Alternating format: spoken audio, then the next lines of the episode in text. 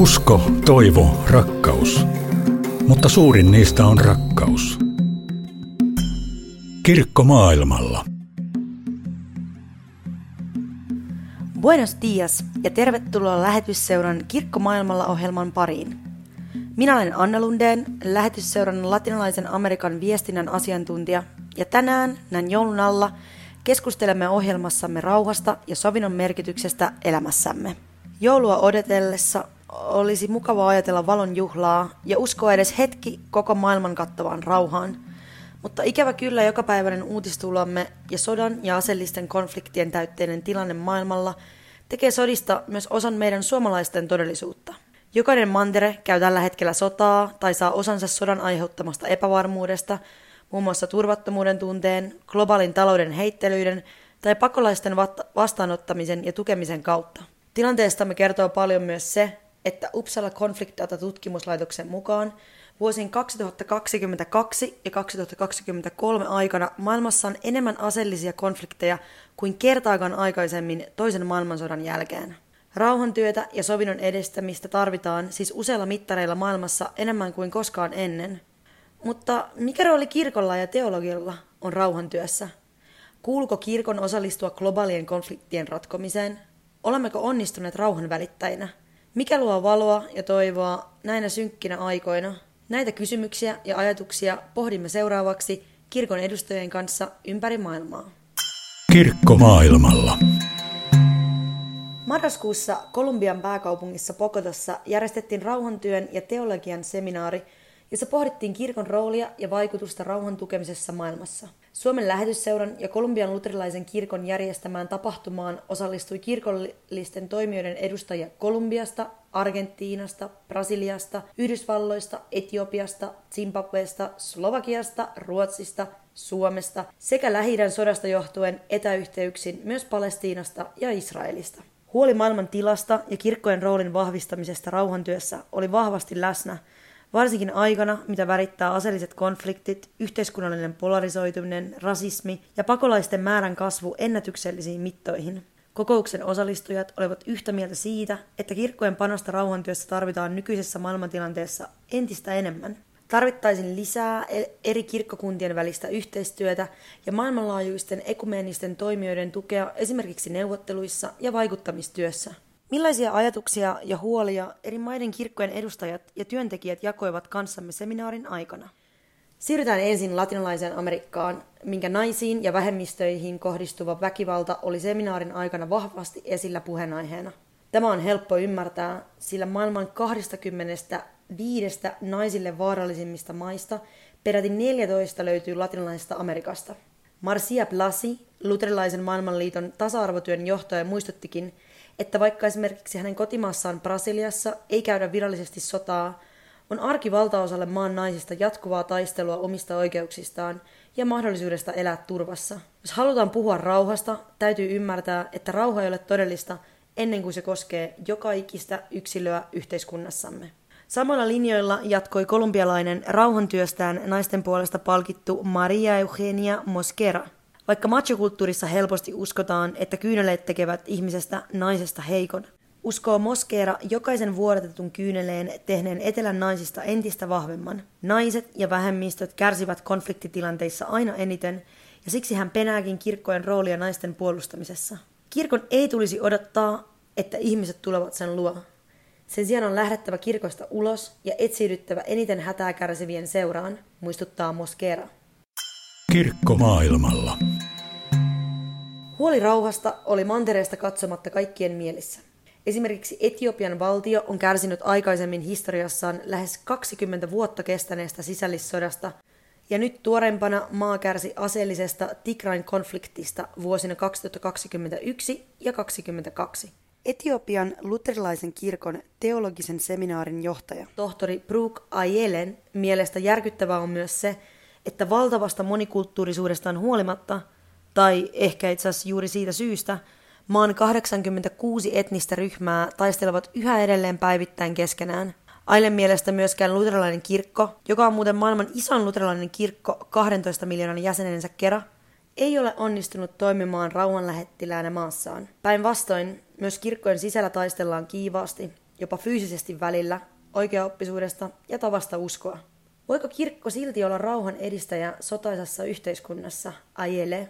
Yes, uh, my, my answer is very big yes. That is the call of the church. Because Kyllä, vastaukseni on ehdottomasti kyllä. Sehän on kaiken, koko evankeliumin keskiössä. Miksi maailma on täynnä sotaa ja konflikteja? Koska me taistelemme Jumalan tahtoa vastaan. Rauha ja sovintohan kävelevät yhdessä. Sovinnon tarve on syy, miksi Jumala lähetti maan päälle ainoan poikansa, jotta sopisimme Jumalan kanssa syntimme, tekisimme sovinnon toistemme ja itsemme kanssa. Sovinnon tekeminen on kirkon tärkein tehtävä yhteiskunnassa. Ellemme työskentele rauhan lähettiläinä, mitä me edes teemme täällä? Rauhan edistäminen on se syy, miksi myös meidät on lähetetty maan päälle. Ajele kuitenkin painottaa myös, että rauhan saavuttaminen ei ole halpaa, vaan sen toteuttaminen vaatii uhrauksia. Rauhan luominen vaatii totuuden esille tuomista ja että kirkot sopivat ensin omat ristiriitansa ennen kuin he voivat näyttää esimerkkiä muille. Sen lisäksi se vaatii ekumeenista työtä ja erilaisuuden hyväksymistä, mikä on oleellinen osa luterilaisuutta, Ajelen mukaan. if churches are able to create that, Jos haluamme todella kirkkona voittaa kunnioituksen ja moraalisen uskottavuuden, meidän täytyy olla ottamatta puolia ja todella kuunnella kaikkia osapuolia. Tämä ei ole politiikkaa. Me olemme kirkko, turvapaikkaa, mihin kaikkien pitäisi saapua ja pystyä luottamaan, että se tekee meistä erityisen. Puolin valitseminen niin kansallisella kuin globaalillakin tasolla tuntui olevan monen kirkon edustajan mielen päällä. Maissa, missä ei suoranaisesti sodita, kuten esimerkiksi Ruotsissa, Slovakiassa tai Yhdysvalloissa, yhteiskunnallista rauhaa rikkoo kuitenkin muun muassa voimakas polarisaation ilmapiiri.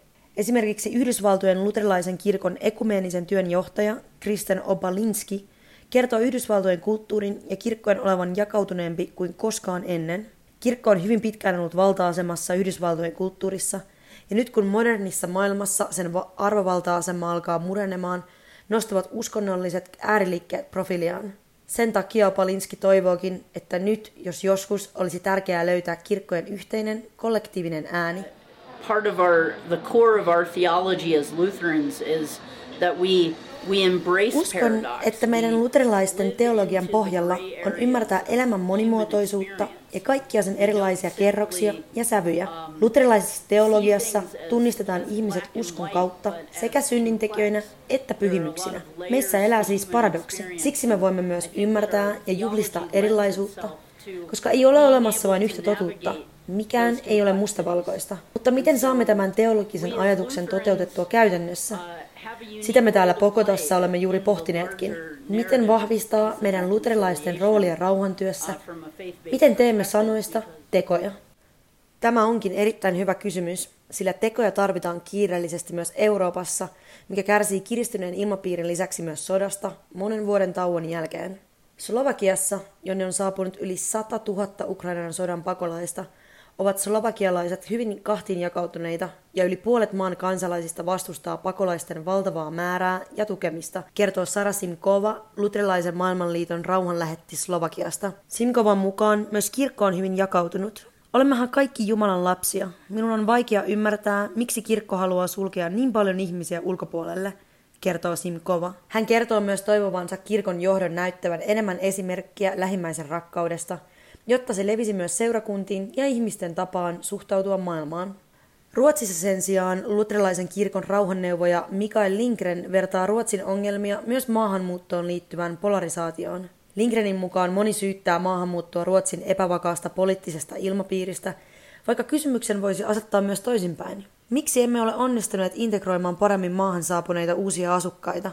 Lindgreniä huolestuttaa mielinrakennetut vahvat muurit toisamme vastaan ja pohjoismaalaisten kirkkojen hiljaisuus konfliktien edessä. be doing more and no matter what it, it's keeping in touch so having a ecumenical international interre- interreligious uh, relations and maintaining Oli tilanne mikä tahansa, kirkkojen pitäisi aina pystyä pitämään dialogia yllä keskenään ja pystyä kunnioittamaan toisiaan. Tämä on kaiken rauhantyön perusta, myös globaalilla tasolla. Nyt tuntuu, että tällainen ajattelu on välillä kadoksissa, mutta meidän tulee pitää kiinni dialogin vahvistamisesta, myös tulevaisuutta ajatellen. Kirkko maailmalla. Vaikka seminaarissa moni toivoi kirkkojen välisen dialogin ja yhteistyön vahvistamista, usko kirkon rooliin rauhantyössä oli kuitenkin käsin kosketeltavaa. Vaikuttavana esimerkkinä kirkkojen mahdollisuuksista rauhantyössä pidettiin Kolumbian luterilaisen kirkon tekemää työtä. Vaikka maassa on sodittu lähes 60 vuotta, on rauhantyö haastavista olosuhteista huolimatta ollut myös tuloksellista. Kolumbian luterilainen kirkko korosti työssään, että rauhansopimuksien lisäksi on todella tärkeää ymmärtää, että rauhaa rakennetaan yhteisöistä käsin, ihmisten ehdoilla ja heitä kuunnellen. Uskonnolliset instituutiot toimivat usein sillanrakentajina paikallisten yhteisöjen, valtion, aseellisten joukkojen sekä kansainvälisten tukijoiden välillä. Kirkot ovat läsnä alueilla, jonne valtion tuki ja läsnäolo ei ole vielä toistaiseksi riittänyt. Kolumbia kirjoitti vuonna 2016 kuuluisan Nobelin rauhanpalkinnonkin voittaneen rauhansopimuksen. Koska sodat harvemmin kuitenkaan todellisuudessa loppuvat aseiden sammumiseen, tuli rauhansopimuksen täyttöönpanoa vahtia ja seurata kansallisella tasolla. Tätä varten maahan perustettiinkin Kolumbian erillinen totuskomissio, jonka tehtävänä oli kuulla sodan uhreja ja selviytyjä. Komission johtaja, jesuittapappi ja ekonomisti Isä Francisco Ru osallistui myös rauhanseminaariin Pokotassa. Isä Ruu kertoi, että rauhan rakentamisessa kaikkein oleellisinta on aina totuuden esille tuominen. Rauha pystytään rakentamaan kestävästi ainoastaan silloin, kun konfliktin kaikkia osapuolia kuullaan neutraalisti ja kaikki saavat tilaisuuden kertoa oman puolensa tarinasta. Isä Ruu ja totuuskomissio keräsivät vuosina 2018-2022 vaikuttavat yli 30 000 todistusta aseellisen konfliktin uhreilta sodan vaikutuksista Kolumbiassa – 80-vuotias isä Ruu kertoi tehneensä yli 40 vuotta rauhan työtä ja silti moni selviytyjän tarina jätti hänet hiljaiseksi. Pregunta que yo hago a todo el país es, ¿dónde estaban los presidentes? ¿Dónde estaba el Kysyn itseltäni usein, missä me olimme, kun tämä tapahtui maallemme. Yhdeksän miljoonaa sodan uhria, ja me katsoimme muualle. Totuuden esille tuominen sattuu, ja se on epämukavaa.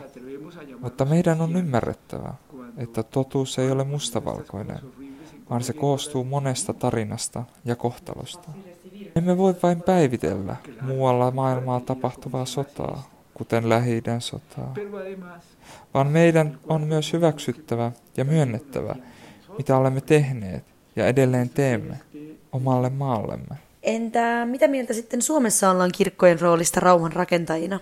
Lähetysseuran rauhan ja sovinnon työn johtaja Kristina Rintakoski muistuttaa, että uskonto on usein mukana konfliktien keskuudessa. Toisaalta tämä lisää myös sen mahdollisuutta toimia muutoksen voimana ja vahvistaa paikallisia toimijoita, aivan kuten lähetysseura tekee rauhantyössään kumppaniensa kanssa. Tämän lisäksi hän toivoisi kirkon toimivan myös koto Suomessa. Et se riippuu juuri siitä, minkälaisena kirkko itse näkee roolinsa yhteiskunnassa.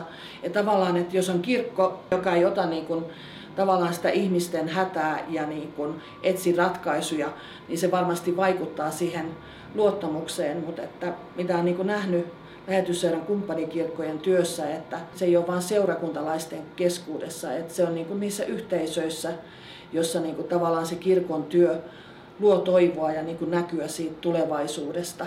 Mutta se ei ole niin itsestään selvää, että se luottamus on, että, että tavallaan luottamushan pitää niin aina rakentaa ja ansaita.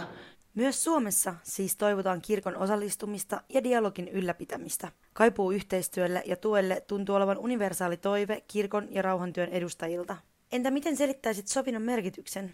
Mikä rooli sillä on elämässämme? Sovintoa tarvitaan niin kuin monella eri tasolla. Et konfliktitilanteissa tavallaan se luottamus ja ihmisten välinen yhteys särkyy. Että tavallaan sitä sovintoa tarvitaan ihmisten välillä mutta et samalla sovintoa haetaan myös siellä kansallisella tasolla. Et sovinto niinku, ennen kaikkea tämmöisissä konfliktiympäristöissä niinku, tarkoittaa vapautta niinku, pelosta ja väkivallasta ja, ja semmoisia, niinku, että ihmiset voi elää niinku, sekä henkisesti että et fyysisesti turvassa ja, ja tuota, että ihmisten väliset suhteet on tervehtynyt.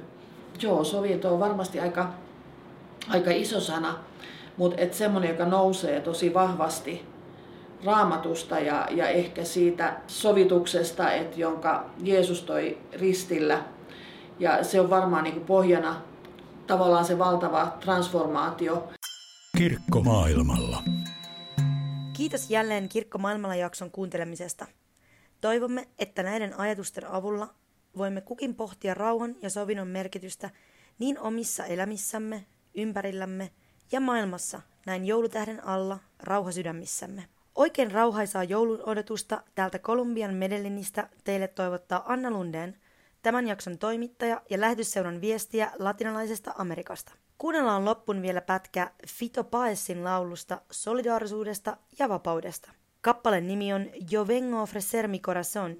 Suomeksi tarjoan sinulle sydämeni.